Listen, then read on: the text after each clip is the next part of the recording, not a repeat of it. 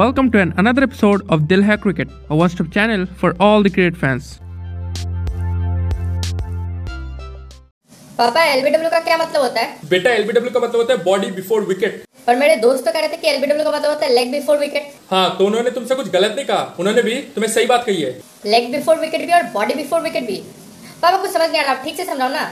हम लोग सिर्फ़ यही सोचते हैं एलबीडब्ल्यू का मतलब होता है लेग बिफोर विकेट यानी बॉल अगर विकेट पे लग रही हो और बीच में आपका पैर आ जाए, तब आउट है. लेकिन रूल सिर्फ़ यहाँ तक ही सीमित नहीं है. क्या आपको पता है बॉल अगर विकेट पे लग रही हो और बीच में आपका कोई भी बॉडी पार्ट आ जाए, वो पेट हो सकता है चेस्ट हो सकता है शोल्डर हैंड कुछ भी आ जाए तो आप आउट है. पर कोई इतना पागल थोड़ी ना होगा कि अपने बॉडी से विकेट को ब्लॉक करेगा?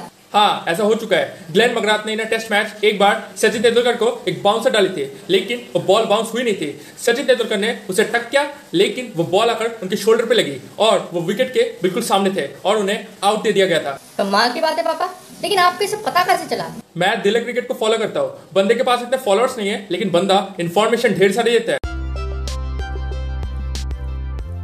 Thank you for listening till the end. If you like this episode, make sure you're sharing it with your loved ones.